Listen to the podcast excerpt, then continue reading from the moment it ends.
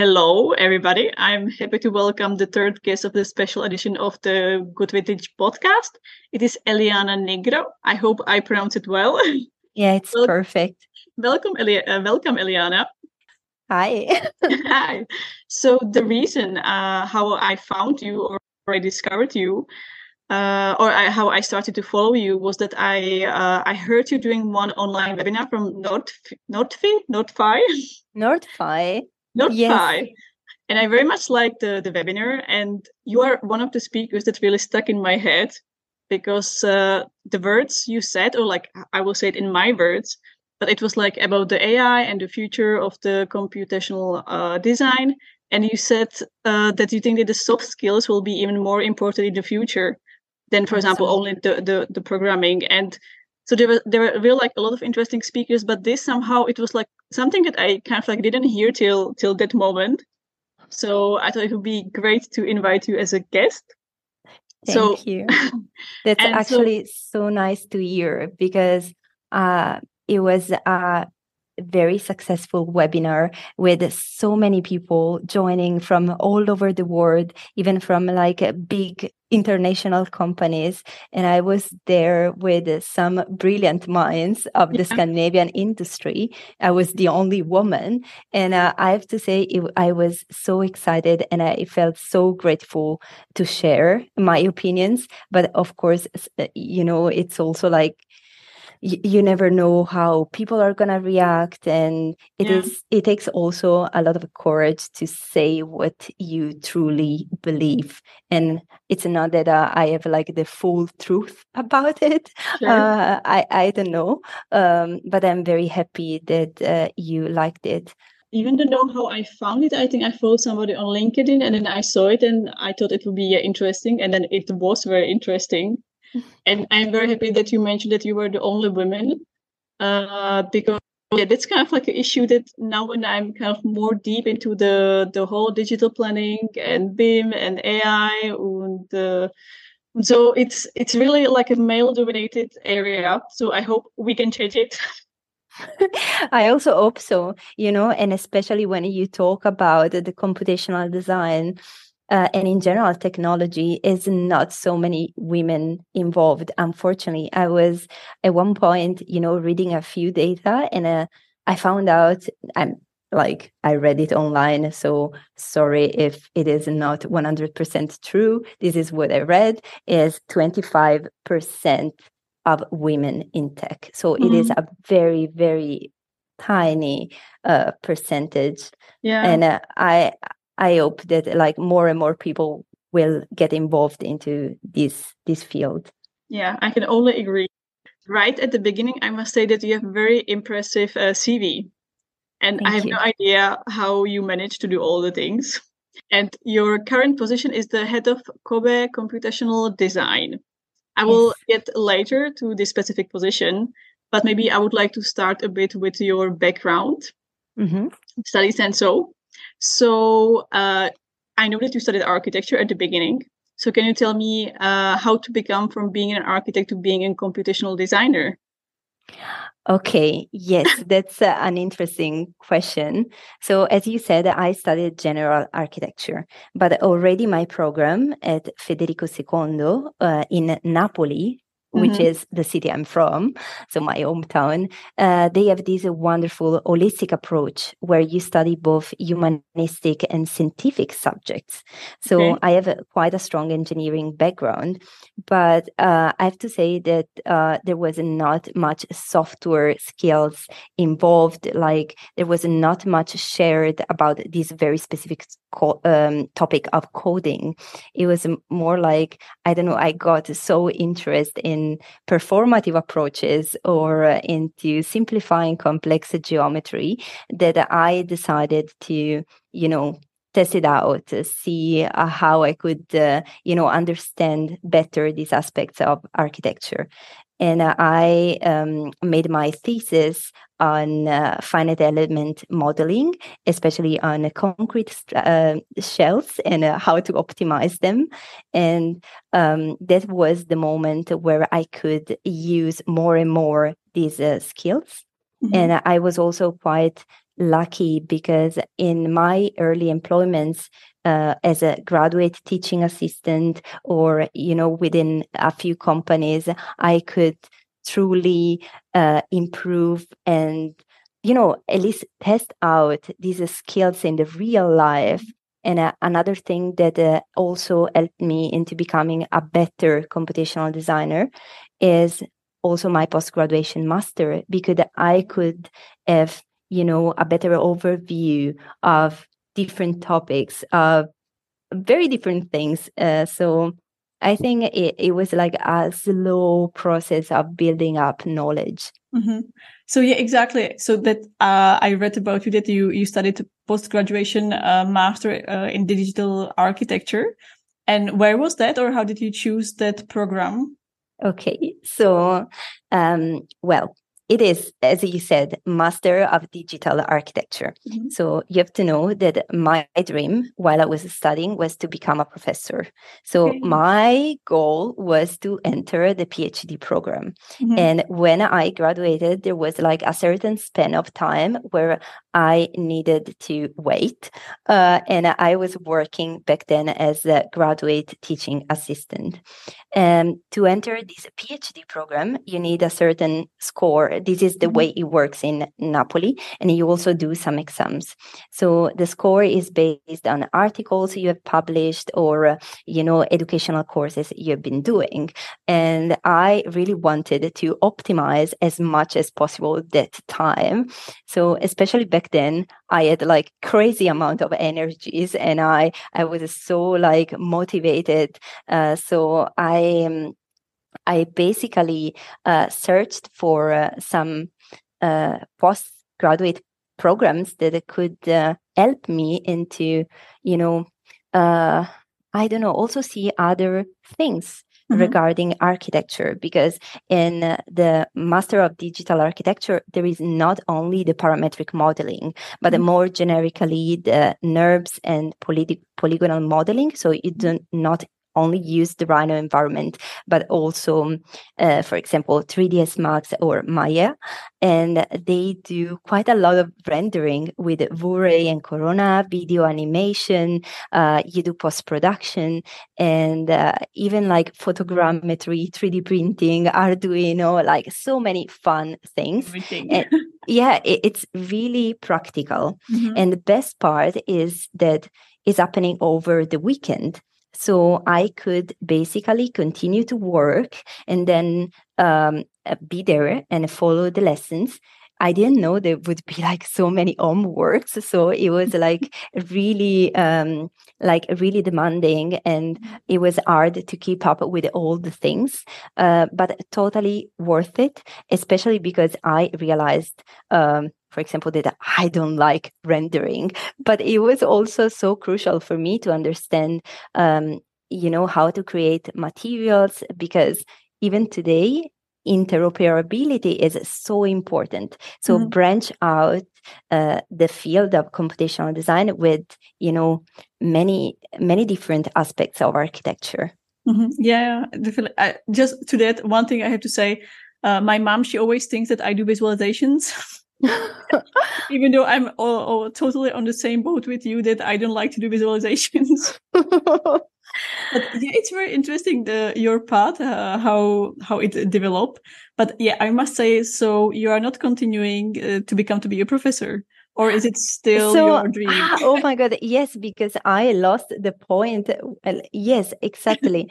so that was the goal and i was keeping you know teaching there delivering lectures writing articles uh, but um, at one point on the way um, to also you know sustain myself living outside um, my parents house i was taking over some jobs so i was working mm-hmm. and i was like hey i do enjoy this quite mm-hmm. a lot let's give this an opportunity and somehow I never looked back into doing a PhD. Um, and I think that's also because uh, the teaching part, which is what I really enjoy, I keep doing it. Like mm-hmm. uh, I understood that I could do it within the company I'm working for, that I could anyway uh, go in universities and do a few lectures or do online workshops. Yeah. But you never know in life. I'm always very, very open minded. That's great. And so back to the or like the during this time when you still like a study, was there some like a particular program, like a software that somehow like a it was the the moment when you knew that okay i will be in this world uh, or something that kind of like help you or like inspired you and help mm. you to develop your skills was there something like that yes yes there was but i think there was not a specific moment where i decided i will be a computational designer mm-hmm. but when i tried grasshopper for the first time it was a wow moment yeah. for me. It was, um, I don't know, I felt like butterflies. I was so in love with this uh, software and it was a lot of fun. So I didn't have a goal, an expectation. It was like very natural. I was just trying it out mm-hmm. and I don't know, it came so natural to me and I loved it. I saw it as some sort of Sudoku. Mm-hmm. So I was keeping it as a, a hobby and slowly I was integrating it while, you know, studying into my exams. And mm-hmm. then uh, I was, since I liked it so much, I was helping out other students. And then I also started to, to teach it. So, um, I don't know, it was very clear that I was very passionate about yeah. this, but I am also a person who is very curious and I, am always uh, you know i need to study something very very deeply before taking any decision mm-hmm. so i was also you know thinking i'm so young i don't know so many things about architecture and i, I honestly i don't think i thought i could make a profession out of it because uh, when i was learning it there was not much online content mm-hmm. or it was not so widespread mm-hmm. and especially in my university, it was yeah, there was so much misconception about it. It was like, oh, if you use Grasshopper, you're gonna do this useless, and irrational blobs. And I was like, guys, come on. you you didn't understand anything about it. But uh, again, I was young, I was naive, and uh, you know, you also trust professors. You you have the feeling, you know, they might not be right, but um, I'm I'm also a person who likes to listen to others and learn from others. Yeah. Um, but uh, I I have to say, if I have um, uh, the, the moment where everything changed uh, was when you know I had also to take over other tasks. So I was I could since the very beginning I was always um, doing some, you know, computational design. Mm-hmm. But I was also open to all these other things. Like I, I did also the renderings, you know, the video animation, all these other uh, stuff. Uh, and when I was not uh, let's say using grasshopper i was like i miss it. I want to do more of that. And um, i i was like always finding ways to use it more. Maybe you know going to a colleague and helping them to write their script. Mm-hmm. uh, so i don't know. I think it came quite uh, naturally. Yeah. It sounds like that yeah that the the passion was definitely connected with the grasshopper. It's nice to hear I love it. yeah. Thanks, yeah, McNeel. and yeah, I, I must say what you said about the, the like the professors and following the, the people at the university. Yeah, I think it's very hard to kind of like when, when you're at the university, you kind of like want to listen the people. But at the same time, now I know that maybe not all the things I did because I listened, some professor was the, the right ones. Hmm. So to find the right balance to listen to your gut or like listen to others, yeah, it's pretty yeah difficult. But especially when you are, I don't know, 19, 20 mm-hmm. years old, um, I think it's it's quite hard to have an overview on architecture, mm-hmm. at yeah. least for me. Yeah. And yeah, you mentioned it as well, but to kind of like uh, close this topic of your education. Uh, so besides the typical studies at the university, is there some uh, specific uh, course or, or trainings or some website that help you mm. to is there something? Okay. Yeah. yeah. So I I might have completely different answer than the one that you expect because I think that the course that shaped me the most was the one about descriptive geometry mm-hmm. that I had at the very beginning of my education. Uh, because the professor, she's called Mara Capone, she's uh, so passionate about geometry and she was so clear and effective in the way she would explain how to generate geometries starting from simple elements. And mm-hmm. everything, you know, was abstract or uh, done in 2D or with actual drawings. Uh, but uh, it had such a big impact on me. And having that knowledge, I started to do 3D modeling in a certain way, mm-hmm. having like these uh, sort of steps in my mind. Um, and I think that is also the reason why Grasshopper was um, so intuitive to me, because mm-hmm. that was already uh, the way I was more or less uh, thinking of mm-hmm. how to, to generate something. Um, so that was actually very important for me that course uh, but if I have to take something instead much more related to uh, computational design, mm-hmm. another moment that was relevant in my uh, path was a few years after my first approach to Grasshopper, because I was self taught and for very long mm-hmm. I was using it uh, you know, without having so much to read or people to ask to. Um, so I had my way of doing problem solving. And I have to say, I wasn't elegant in the way I was making my code. Uh, so um, at the very uh, final year of um, uh, of um, uh, the uh, hmm, architecture in uh, Federico II, we got this visiting professor from the University of Melbourne, and he's called Alberto Pugnale. Uh, and he had um, a short, very short and free workshop uh, about the Grasshopper. And he is so well structured, mm-hmm. and he was really showing us the basis and you know how to make sure that everything is clean and you know it sounds uh, silly but it is actually so crucial to be well organized because mm-hmm. you might go back to your uh, script mm-hmm. you might take a few parts and in my case i do a lot of sharing so it's very important to have everything very very uh, clear yeah. so that was uh, an important course for me. Great. it's nice to hear. So, um, and now I will slowly move to your current position. So yes. you're the head of COBE uh, Computational Design. Can you maybe shortly like describe what is your position or what's your like a daily work maybe even for a non-architect people that they understand what that exactly means mm, okay so the definition is that I'm responsible for the strategic planning and practical development and integration of computational design methods. What does it mean? that I am this sort of octopus that is spreading scripts um, around the office in uh, different teams with different people, uh, so different projects. Um, and I am especially focused on um, a few uh, topics. Like the recurring ones are let's say uh, improving the daily workflow. So mm-hmm. trying to cut away all the repetitive machine like tasks. So people can really free that time and focus on designing.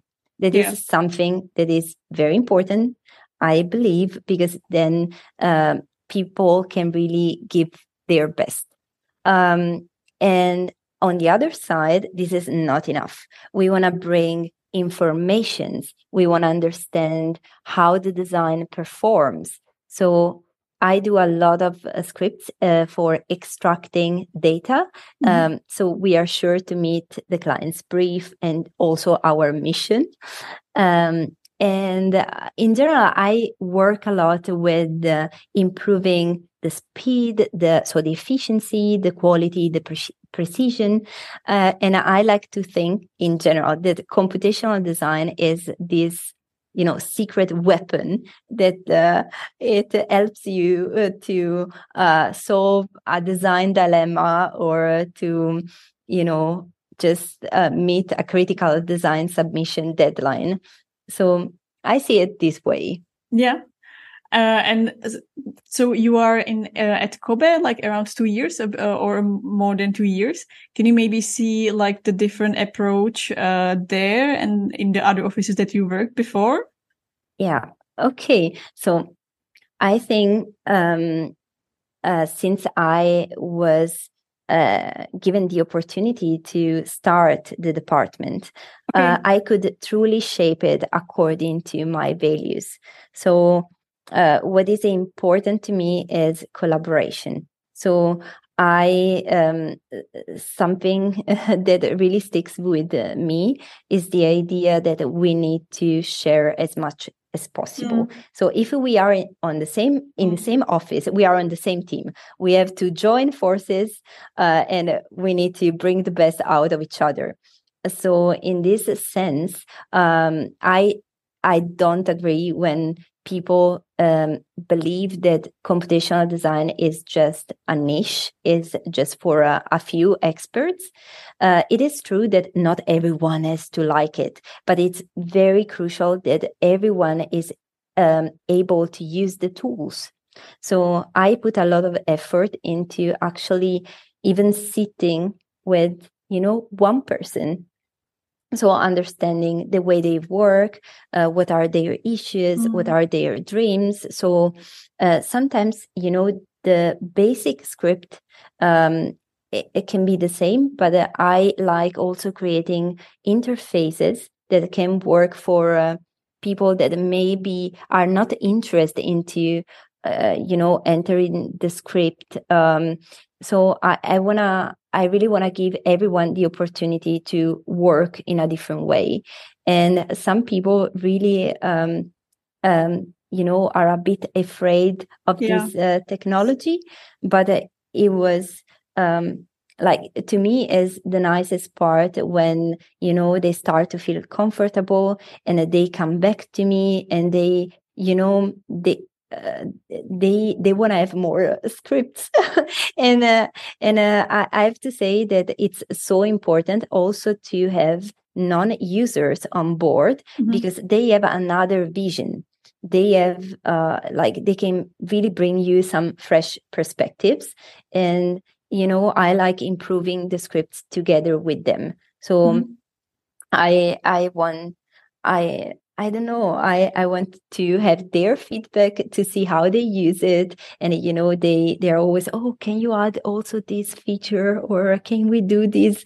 And, and at the end, you know, they open up and they're just like, can you show me the logic? So, um, I, I, I try to take care of also of these, these kind of, uh, people and not mm-hmm. like, um, I don't know, thinking that uh, we we are like a special group of people within the office. Yeah. Uh, yeah, I think you mostly answered, but maybe I will uh, like ask uh, this question anyway. That so you said you started this department there.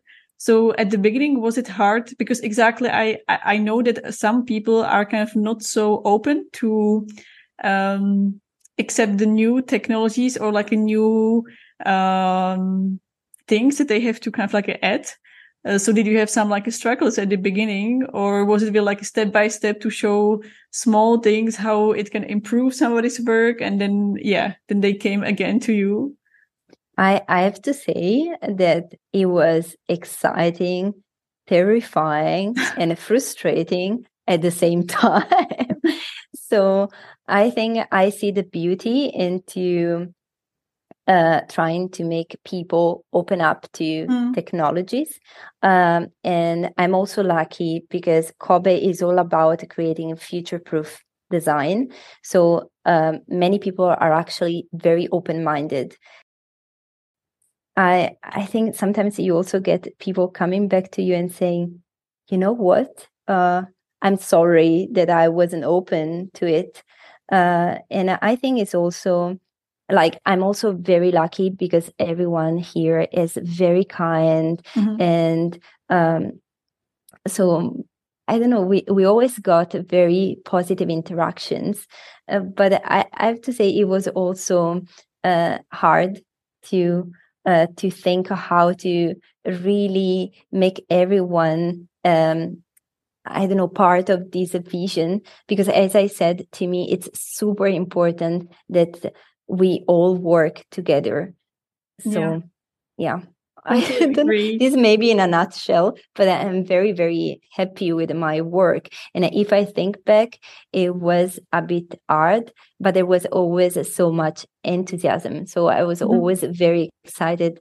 And I really, I was believing so much into this you know into this uh, vision yeah yeah I, I i really very much agree what you say and i must say so now like uh, i join very often some discussions here in switzerland and you can really see how there is a big gap between the people who are doing programming and the classical architects and to really uh, be able to communicate between those two fields and combine them it's really for me piece of art and there is really like a gap that has to be kind of filled mm. so i think yeah. it helps uh, the fact that uh, generally i'm very empathetic person mm-hmm. so i try to be sensitive uh, about what people care of and their personality um, so of course you have to be able and willing to be flexible and adapt also to um, you know what people need and sometimes people have a different timeline but i have to say that i'm very happy with the, the results and generally now everyone gets like very excited and uh, it's not the management giving me a project but it is naturally people coming to me yeah. and asking for help yeah, that's great. yes. well, like at the end, you are helping to improve their workflows and being efficient. So, uh, yeah, it's great that people uh, understood that you are there to help them. Yeah, yeah, I think it was uh, it was uh, clear for many, but uh, of course, uh, I um, it's never like always a smooth and perfect uh, flow like, yeah. let's be honest, it's sure. like everything. It has to be a bit bumpy, otherwise, it's it's not fun enough. Yeah.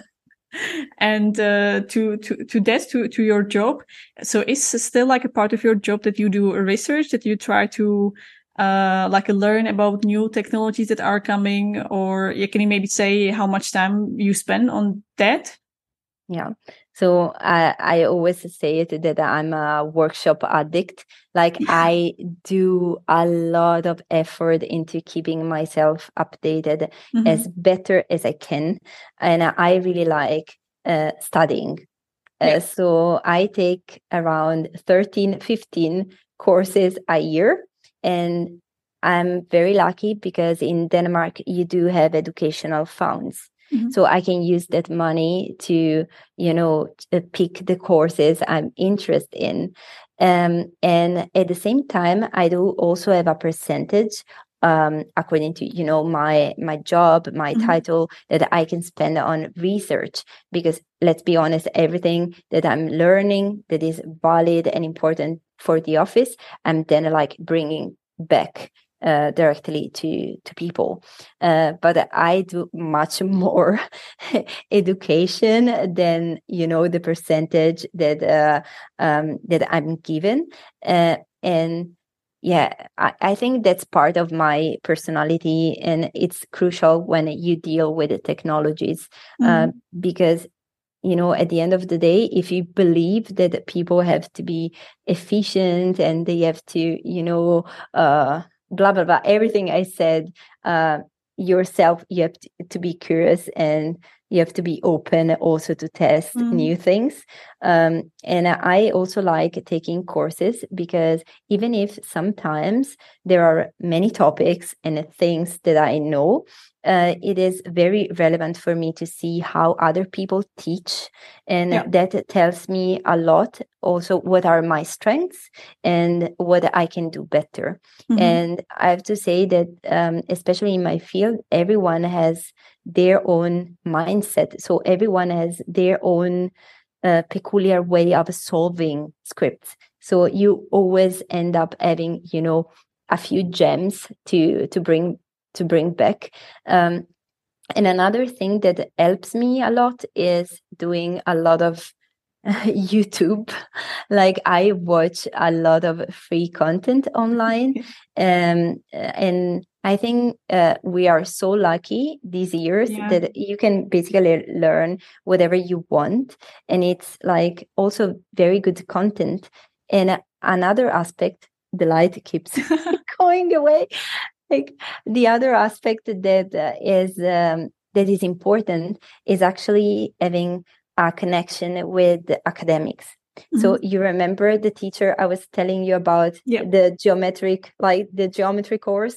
Um, I uh, kept um, like going back to where we wrote some articles together.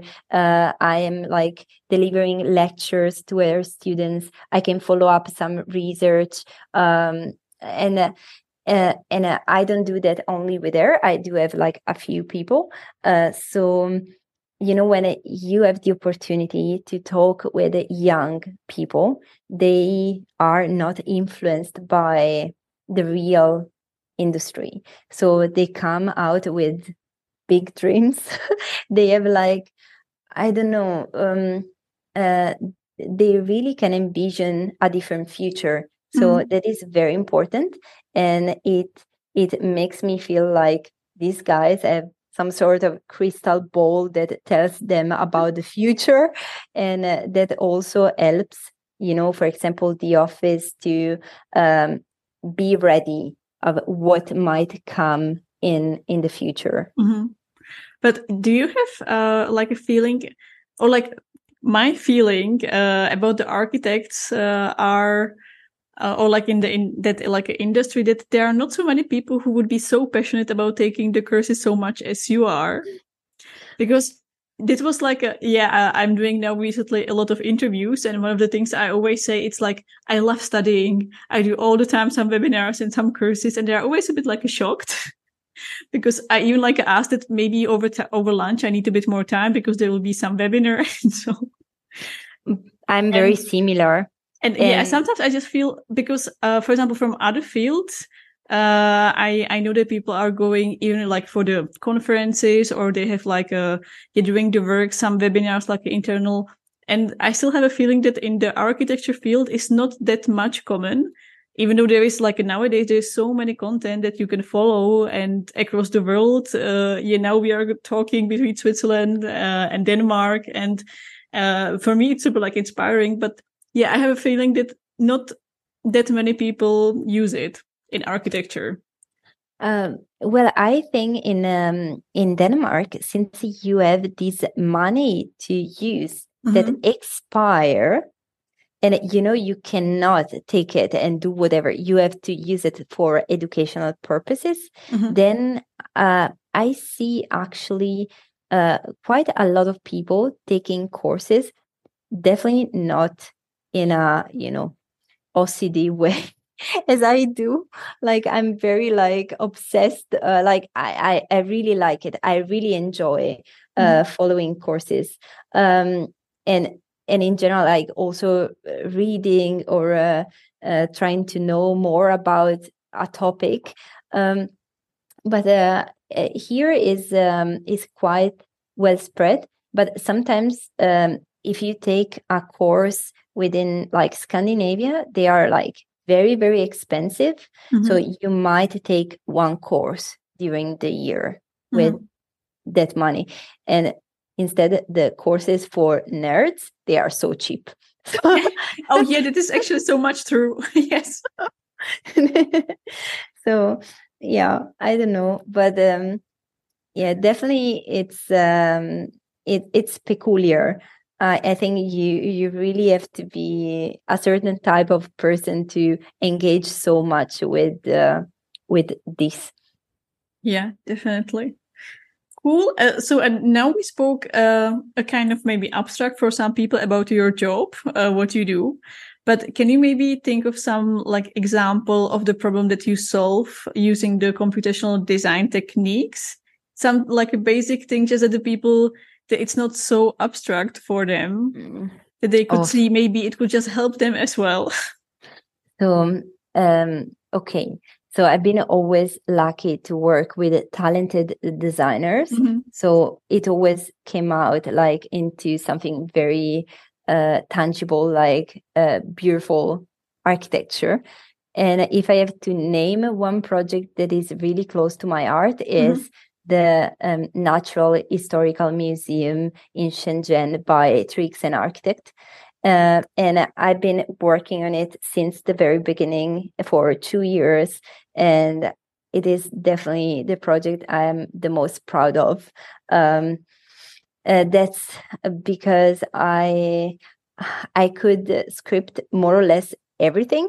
So you really go from the envelope to the structure to the details, uh, and everything works together and i loved it i uh, you know since i made my thesis on the relationship between form and structure mm-hmm. i like the fact that, that this um, design was so harmonious was so elegant is you know so well integrated into the landscape it seems almost emerging from the water mm-hmm. and it is a complex geometry it looks like you know, it looks complex, but at the end, it is all made by circles and lines. So, you know, you can truly make sure, at least hopefully, I don't know, I hope we made a good job that, uh, you know, you you rationalize also the the the structures so the construction and so all, all and the if you worked with the Asian clients, you might know that they uh, change the brief quite a lot. So even if we won the competition, they were keeping like asking for different different uh things like so it was very crucial to have everything scripted because it is 100,000 square meter building. Mm-hmm.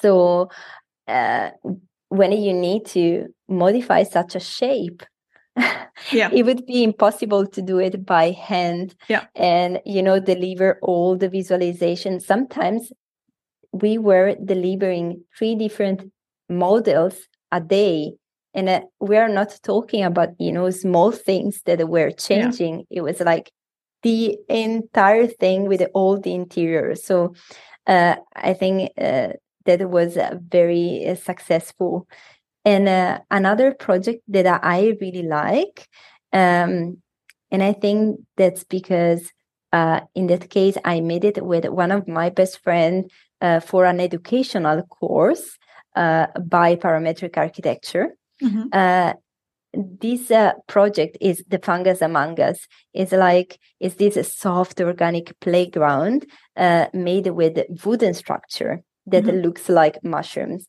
and uh, you know we could um, we could uh, really use uh, the software to create something i don't know playful that would also give so much space to you know our creative and let's say um, uh, the the kids side. Uh, so it is a crazy project, uh, of course, uh, but it got so much success. And parametric architecture is even using it on their website to sponsor themselves. So when okay. you scroll, it like it comes out and it says, "Oh, do you want to subscribe to our newsletter?" So I'm very very proud, cool. very proud yeah. of that. I I really like it.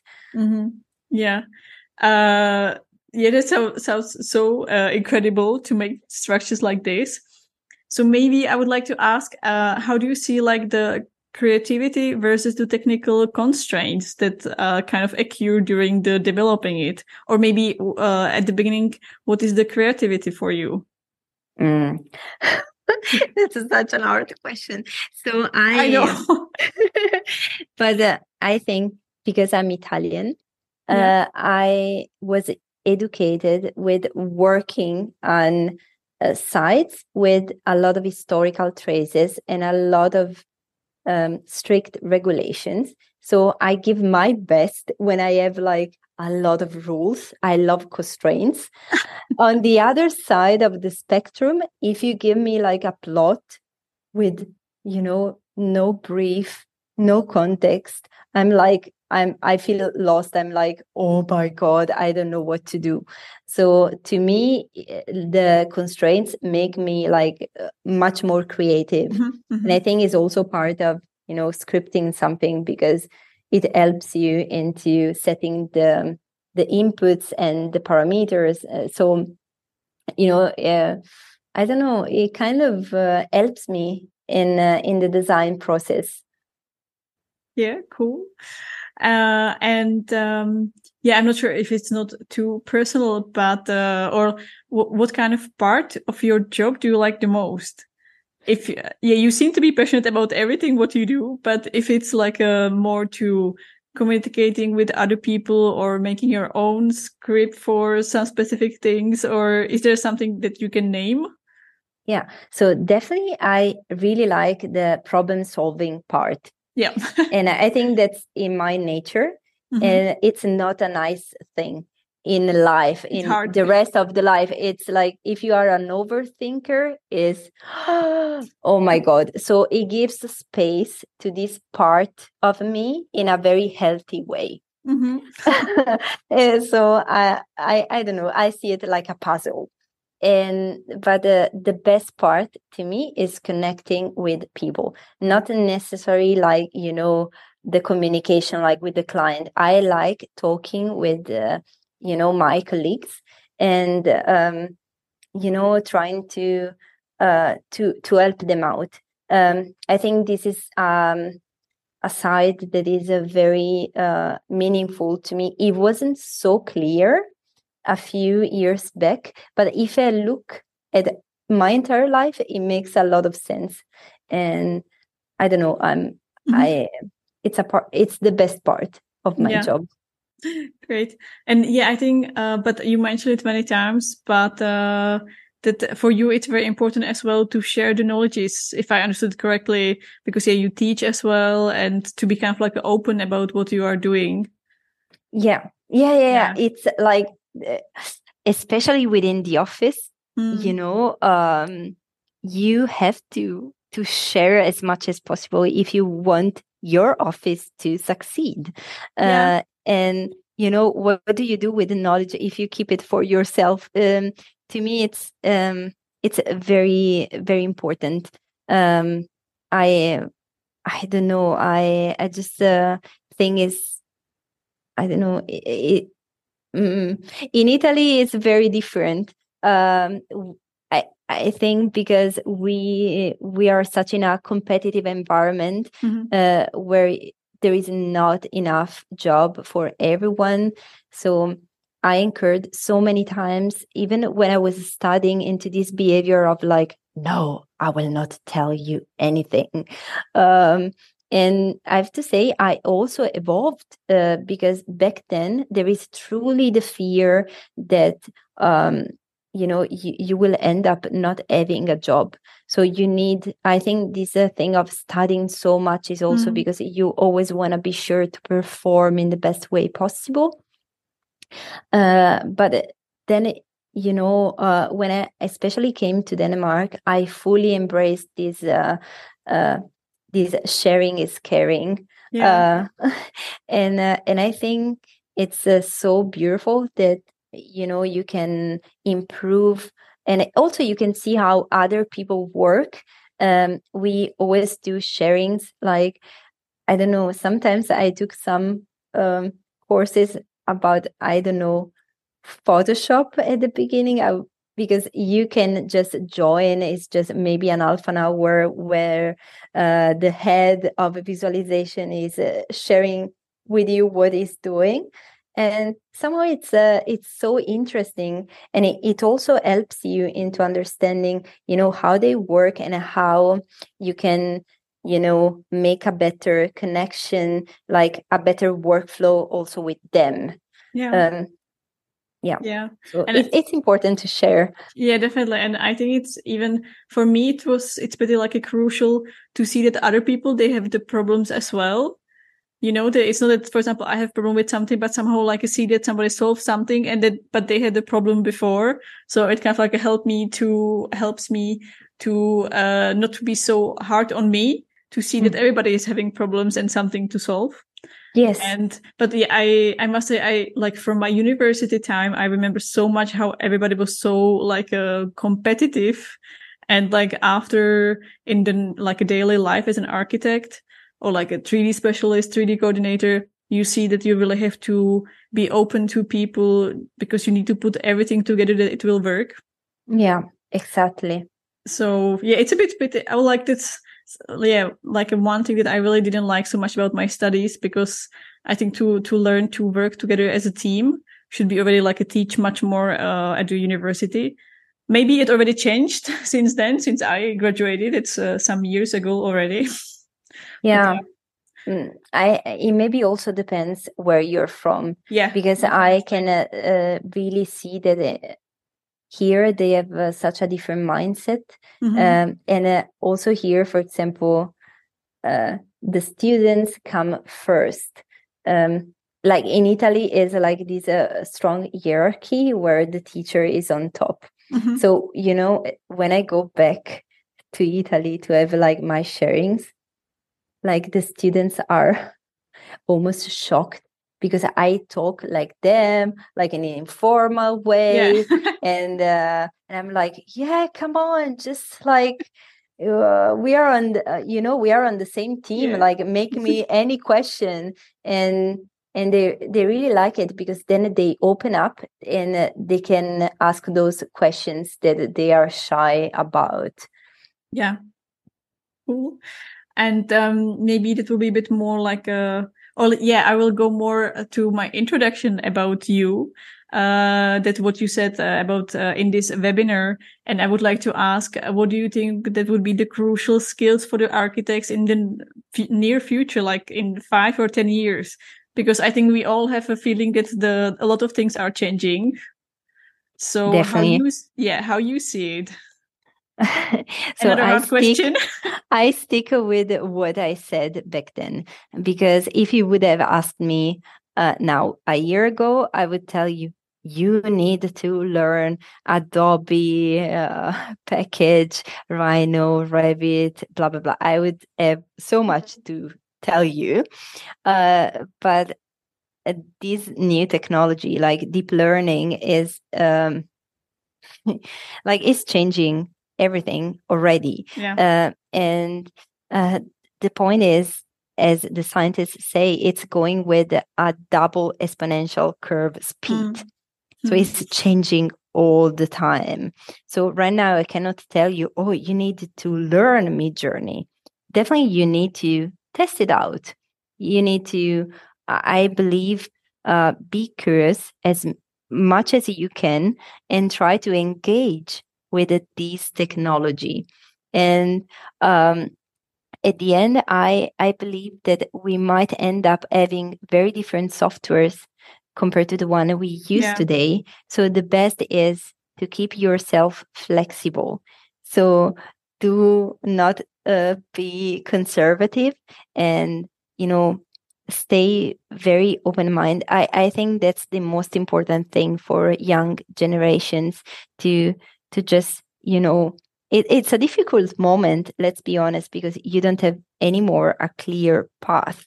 But definitely the future is bright because we will be able to do things better. Like this technology is nothing like before. It is way beyond humans. Like it is mm-hmm. is somehow also taking over some aspects of what we believe is human creativity uh, but I don't think it's human against AI. Mm. Uh, it is more like an opportunity for us to have superpowers. So it is an extension of ourselves. Um, and it is scary, definitely, because um, it is very powerful. Um, but at the end of the day, better embrace it and learn how to use it and how to make sure that it can reflect our values. Yeah. So yeah, I can definitely say from what you said that you are like an AI positive person. I, I also watched, you know, my YouTube videos that scared scared me so much.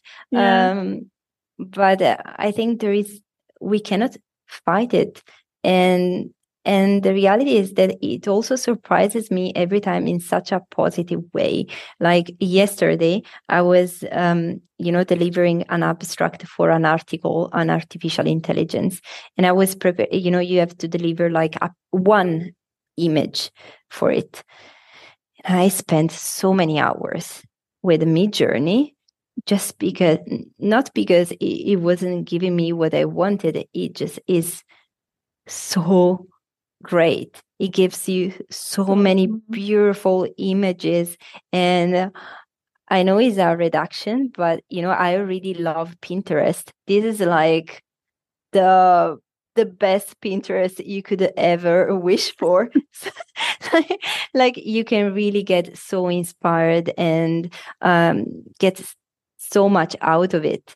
So I don't know at the end is really worth giving it a try. And definitely ai is not all about you know text to image. Yeah. there is so much more. Yeah exactly.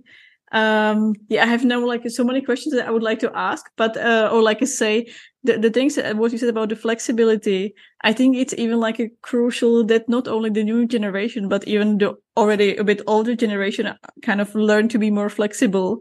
Because yeah i see it even like a every day uh, in the office or when I used to work for the for the office that uh some like a, a bit sorry.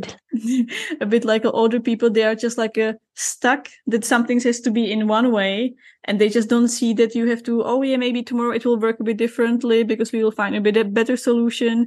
And then for example when when i had to work uh, or when i worked with some like a trainees who are like a 22 years old it's so intuitive for them to like uh, switch the things and be so flexible. So I just like wish that even a bit older people people kind of like a, um, be more open and try to be flexible.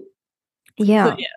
It was and yeah, then- I I understand what you mean uh, because I sometimes uh, with the professors um, mm-hmm. what uh, I think what they teach to students is very outdated and they are so much against mm-hmm. uh, you know even just computational design you know yeah. using grasshopper they are just like guys be very mindful just be careful and yeah that's that's very sad but uh, um, in these offices I worked with, since it's a very international and fresh and maybe even very young environment, I have to say I also met older people who maybe would not engage with the, te- the technology themselves, but they would be very excited mm. about it. Yeah, cool. And uh, but maybe I already know the answer. But is there if you could name one app or software like an AI that makes your daily life now easier? Is it Midjourney or would you say something else? uh, I don't think uh, necessarily easier at the moment. Yeah. Uh, so I um I I think Midjourney is quite useful uh, to you know make start the design process in a different way. So instead of just uh, taking references from existing uh, architecture, you can actually shape your own according to your design and your beliefs. It becomes like very, very customized and it also helps into surprising the client at the very beginning. Yep. So it is um, this somehow like fun. Uh, but I think the real difference is going to come in a while. Um, I so I actually haven't tried this new software called Veras because the version for Rhino came out a bit um, before my holidays, so I haven't have the chance yet. Uh, but I could see that it would do this interactive rendering on mm-hmm. top of your um, massing, and uh, you know also things like that. It could um, you know uh, really change change the game uh, because we use a lot of Enscape within the office for uh, you know studying the design and that could like you know uh, do even better job.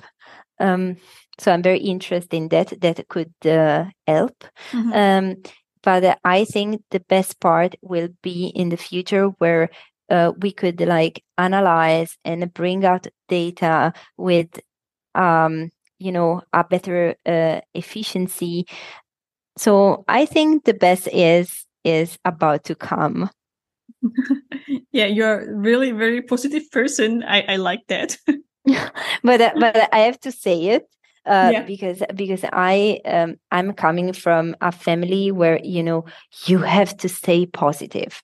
Mm-hmm. So I, I want to say to the people who are listening to us that it is also impossible to stay like positive all the time. Like there will be moments in life where you know it's okay to feel sad or angry, um, and that's part of you know being human so um, i'm of course i'm very excited in like for like what i do i'm very passionate about it. But also for me there are like of course moments where maybe i don't have the same energy level or maybe there is something else going on and it becomes a bit harder to keep up. Yeah. Um and it becomes like especially with ai um, you really feel you cannot breathe, like you cannot literally ever stop. Um, because even if you you know you nailed the very final version of Midjourney, after a day there is Something a new, new, version coming out, and um, you know you don't waste knowledge. Uh, it's anyway you learn how to interact with the ai you learn what kind of prompting worked for that version and you might save quite a lot of that knowledge but still it is very hard. Uh, really um, this is a level like, like i'm already like you like you know working a lot of mm, on my education and trying to stay updated all the time. But of course, we are now talking about something that, as we said, goes with uh, an incredible speed. And I think I also found myself sometimes uh, a bit frustrated. Like yeah. I, I, I, so it's like um, an up and down between like feeling oh my god yes i nailed it this is so great and other moments where you're like oh my god i'm never gonna make it there is something else and maybe this is even better than before so just to to to remember to everyone to try to be as kind as possible with yourself and no one like i think i got for uh, my entire life um like such high standards for myself mm-hmm. i was always pushing myself way too much and perfectionism was definitely killing me. It brought me where I am today, uh, but it's also crucial that um, you know oh, we we try to also enjoy moments where you know we cannot give uh, our best. Yeah. Sorry, I went into like therapy mode. no, no, because yeah, I, I wanted to go a bit more uh, into your like uh, yourself and uh, inside uh, principles, but I think you pretty much say that one of them would be definitely like be kind and try to be positive. Or like, for example, for me, it's uh, like uh, to be solution focused person that not every, every time has to be everything positive, but always to have a hope that there is a solution. Yeah, at least, at least rooted in reality, you know? Yeah. Um, and uh, try to be uh, compassionate towards yourself and yeah. also towards the others. I just bought a t-shirt with written stop judging. Oh really? Not towards myself, but in general, like we should let people be whoever they want if it's not hurting us. Yeah. So yeah, I think stay kind is is like is is an important motto for me. Good. And like I have a feeling that then uh like this uh principles kind of work for your personal life and working life as well. That they are not actually different. No. Or... yeah i think i i can align them and again because i could shape these myself and also because denmark is very much aligned to my personality and that's also the reason why i'm here yeah and uh, do you have some like a daily routines that help you being the way you are the hardworking and uh, stay being motivated so um well uh, as I said, we cannot be like always 100%. So I'm generally, as you see me, like I'm, uh, I have like a lot of energies because I like what I do. And then the problem is I can sit down forever. Like I could sit down for too many hours and that's not okay uh, so i actually learned to uh, also take some moments to connect more my mind and my body mm-hmm. so uh, i i try always to put some dancing in my weekly routine i really like that and that helps me to you know to um i don't know somehow free my mind and uh, feel uh, more balanced and um i don't know also be happy like it, it makes me laugh a, lot. I'm not good at it, but I enjoy it. no, it's very funny that you mentioned that because uh, I I will like dance my whole life. I started since I was six, and uh, I can like uh, see if I don't go dancing during the week. Uh, it's somehow like my mind is totally like distracted. And uh, for a long time i was really like thinking why it's i'm stuck not stuck in bad way but why i do it my whole life. And i think even some kind of like a like it's that i'm in the space and i'm creating the space around me when i'm dancing kind of like connects all the things i'm doing. So yeah it's pretty funny that uh, i'm on the same level as you are as well i think we are very similar like yes. as far as you so. were telling me i was like okay oh wow that's very impressive. Like, I wish I uh, would do it for my entire life. I think when I was young, I was feeling so shy and so awkward and I I would always, you know, look at the other girls and think, "Oh, I'm not a good dancer because I'm very clumsy as a person." uh, but uh, but then uh, I don't know. Uh, since I moved here, I started like in Denmark, you have Friday bars, and I don't know, I had so many non judgmental friends on my way. And I was, you know, going to dance with them. And I, I, I really felt I could dance alone. And being like dancing alone, it's, I don't know, uh, it's an experience I think I've done in my late uh like uh, when I came here, so it's it's been in, uh, very recent. Like I came in Denmark in 2017, and uh, at the beginning, it, I didn't understand how important it was for me. Mm. But then something snipped, and you know, in moments where I'm very stressed or very anxious, I try to take some time to dance it out. Yeah, and it, really works really well for yeah. me. I would recommend it to everybody.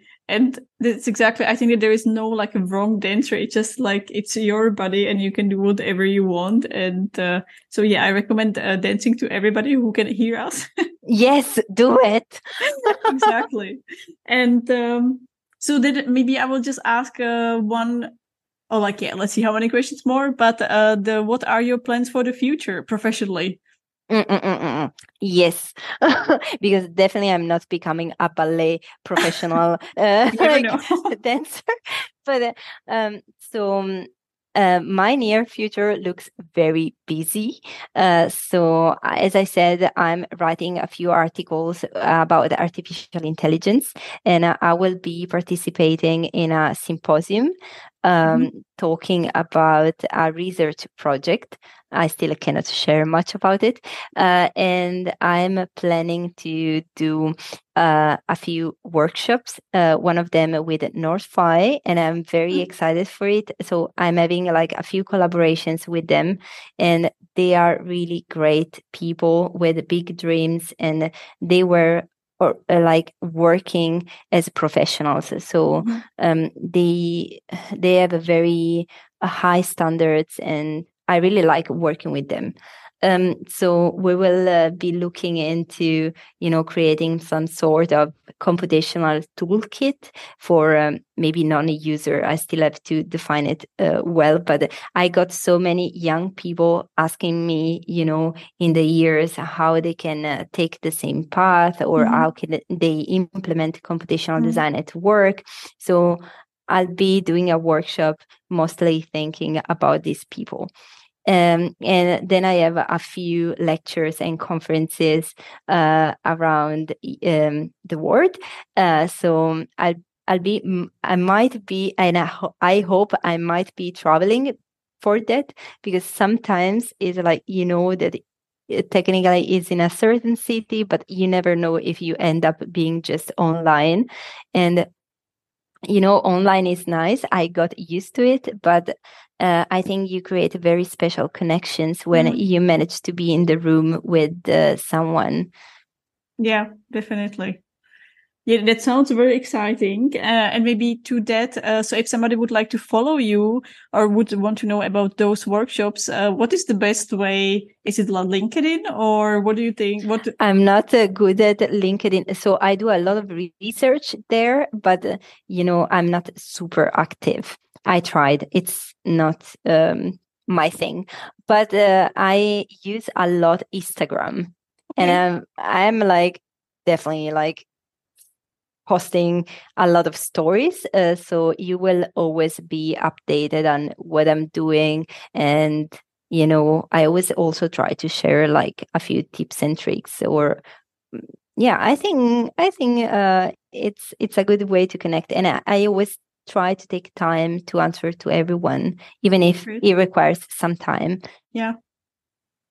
And uh, that's a bit like a question out of the topic, but can you imagine that you would be doing something else for the living than you are doing? Uh, I think I really found something I like very much. So it's a bit hard for me to think of something else.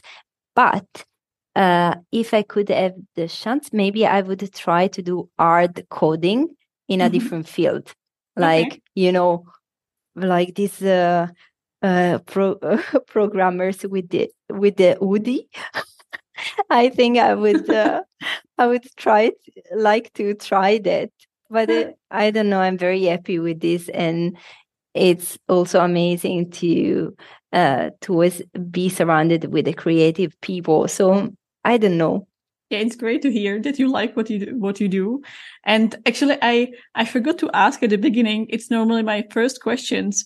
But so, where are you uh, at this moment? You mentioned it already many times, but maybe to make it clear. And actually, how did you end up there? Because you are originally from Italy, but I know that you are not at the in the Italy right now. Yeah, so I am in Copenhagen I'm now sitting in one of the smaller meeting rooms at our office in COBE. We are in Nordhavn, uh, which is one of the coolest neighborhood in Copenhagen, and it's a master plan that we as COBE designed. So we are uh, we are let's say in some sort of one to one playground uh, where we see a lot of things going on uh, that uh, you know that we shaped. So it's it's a lot of fun, and we are also very close to the city center where I live. Um, and yeah, this is where I am, and uh, I I really love Copenhagen. I came here for the job, mm-hmm. and I have to say that I didn't think that I would stay here for uh, all my life because moving from Italy, I thought, you know, I'm up to do an experience abroad. I want to like improve my English. I want to see something else. But I thought it would be just an experience. And I was reading all this stuff about like, you know, the bad weather, rainy, rainy. And, and so I wasn't like the most excited about it. But it took me two days. and I was like, I love this place. Don't move me from here because I think uh, here people have so much respect and they are so kind. And the city is really stress free and i'm coming from napoli. And napoli is beautiful but it's also a crazy demanding city where you stress out so much even mm-hmm. just to you know take public transports. So i realized how much freedom and uh, mm. how much you know comfort I could have. And and also as a woman, I feel so safe here in Denmark. Mm-hmm. And I never felt this way, you know, coming back home late in the night on your bike alone and you just feel that nothing is going to happen to you. Yeah. You know, you you it's such a strong empowerment. Mm-hmm. Um yeah. Yeah. No, I was in Copenhagen like a, a bit more than two months ago. because I was actually on the way to to Nor- uh, to Sweden, and then I went to actually Bjarke Ingels' office to meet the first guest of the podcast. And it was my first time in Copenhagen. I was there like two and a half days or something like that. And I was so yeah, it was so like a chill city. I went to see some museums. Uh, I sit uh, close to the like a river. Uh, yeah, read some books, and actually I was very lucky with the weather. yeah. And, and you know, was... if you get to Copenhagen with the dead weather, I think you really fall in love. Yeah. I only the thing is I love mountains, so uh, ah. the Switzerland is maybe mm. a bit better. But I was like, definitely I have to go to Copenhagen again. So yeah. no, no, no. I aired this uh, many times. Like uh, people that love mountains cannot live here. It's too flat. Yeah like it's it's very very flat mm-hmm. city uh instead i'm like uh like you know water person so i need to be close to the water to be happy so this is perfect cool um so i think we are almost at the end of our interview uh the last thing i would like to ask so there are the five questions that i ask every guest i'm not sure i hope you didn't hear them yet no no yeah, i swear yeah it's just like a very short answer you will see uh, so are you ready? Oh my god. No worry, no worries. no worries. Let's try this. Also, uh, oh, sorry, that was German. So, uh, tea or coffee? Uh, oh, Jesus. It really depends on my mood. Okay. I switch all the time during the day, uh, but uh, generally I go more for coffee. Yeah. Okay. I'm not sure if this would fit to you, but Archicad or Revit? I think the, the Revit. Okay. Um, working on the cool project or being in the nature? In ah, ouch, ouch. Okay, I would prioritize my well-being. So to be like a healthy person, I would go in the nature. Yes. Uh, Apple or Microsoft? Microsoft because you know I we need to work like I what I do it wouldn't be possible and but I have ah. yeah I'm like all the rest is Apple but yeah if I have to pick only one I would choose Microsoft. Okay. Uh, and uh, the last one is where is where is your happy place? So I have the answer. My happy place is Krøyers Plads, and probably I don't even know how to pronunciate it. And um, it's just a coincidence that is uh, a project by COBE. I didn't know before. Um, I it, it is a very beautiful place in Copenhagen along the canals, and I used to go there every day after working at the 3XN office. And it makes me feel so connected to myself. It's a mm-hmm. place that I love very much. Mm-hmm. Okay, uh, then thank you so much for the answers. I think we uh, we are at the end of the interview. Thank you. thank you very So- much.